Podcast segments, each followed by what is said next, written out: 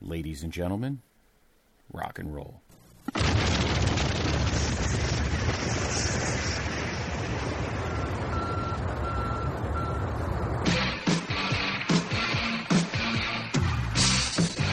This podcast is a member of the Place to Be Nation family. Visit us at placetobenation.com, the only place to be in your pop culture world. Place to be Nation, welcome back to another edition of the Video Jukebox Song of the Day here on the Pop Experience. I am Steve Riddle, back again for another go around, and today we are continuing um, my trek here through the song, some through a collection of songs that are being featured in the PTBN uh, Greatest Song of the 2000s tournament, uh, currently going on over on the PTB Facebook group. So if you've uh, if you've not gotten in there on in there yet, please um, let us know. We will send you an invite to get you in there, and um, and we can get you taken and we get that taken care of for you. So because we want uh, we want a lot of participation in this thing. Um, we've had a lot of big matchups so far. We are currently in the first round as of this recording, and uh, the song that I'm actually going to do for you today. Um, sadly did not make it out of the first round. In fact, it's going to be the last one that I do from the playing round that did not make it out of the playing round um, to do. But it's one that I've actually wanted to. I, you know, I, can, I, it's one of those ones I forgot about and definitely wanted to co- cover it. Um, and the song I'm going to be doing for you today is Nobody Wants to Be Lonely by Ricky Martin and Christina Aguilera. This, of course, was released on January 16th, 2001, off of uh, Martin's album Sound Loaded. Uh, this was actually the. Um, the uh, updated version of the song. Of course, he has a uh, solo version that he does that's on that album, and also a Spanish version um, on the album. Um, but this is but this was the one that uh, eventually got uh, that got all the airplay um, because you know because obviously you know he was at his peak. Uh, Christina was getting to her was starting to get to her peak. Um, well, not really her peak, but she was definitely uh, getting over. And um, it's definitely one that I def- and that I remember a lot hearing, you know, hearing a lot of during that time. So if you are following along with me via the YouTube link, uh, it is a little lengthy. It's about a little over uh, four minutes, um, but we will go ahead and get started here in three, two, one, and play. So we open up with a bunch of doves, and we go into the uh, this building here as we kind of alternate now between shots of uh, of Martin and and Aguilera. So I mentioned that this song um, sadly did not get out of the playing round. Um, it ended up being defeated by uh, by by My Love by Justin Timberlake and T.I., which eh, it's okay. It's not uh, probably not one of you know obviously it's not I think the first hit when you think of Justin Timberlake the first Timberlake's um, biggest hits. Um, I kind of I kind of wish the song did make it in, but um, you know sometimes that's you know unfortunately that's just the way it uh, it crumbles sometime. But uh, I do remember this you know being a, a big hit at the time as we get uh, some nice uh, shots there of uh, Aguilera's uh, very fine figure.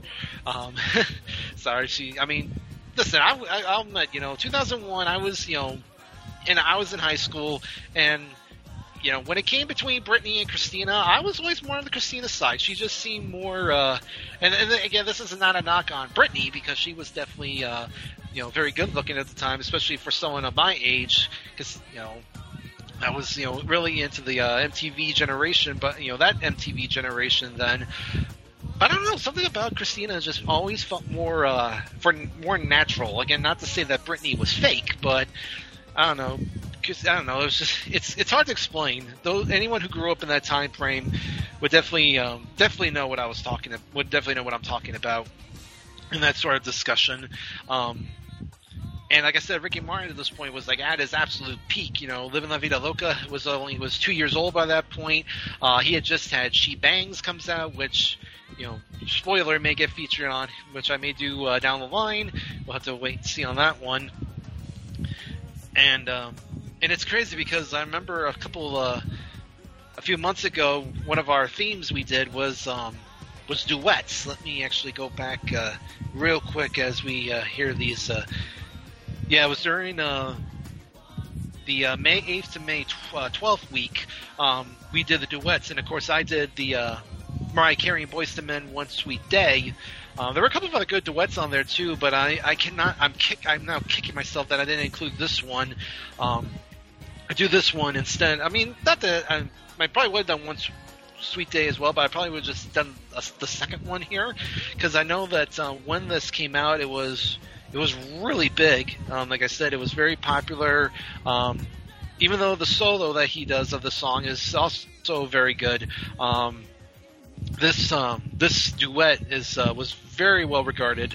Um, is you know one of is considered one of the greatest uh, greatest love songs. Um, actually, when uh, VH1 did a ranking of the 100 greatest love songs, this ranked at 65, um, which is pretty uh, which is pretty good showing there. I don't know what year it came, what year that list came out. Um, and there's a couple of other, you know, lists that made. Uh, 100 best 2000s love songs play and repeat.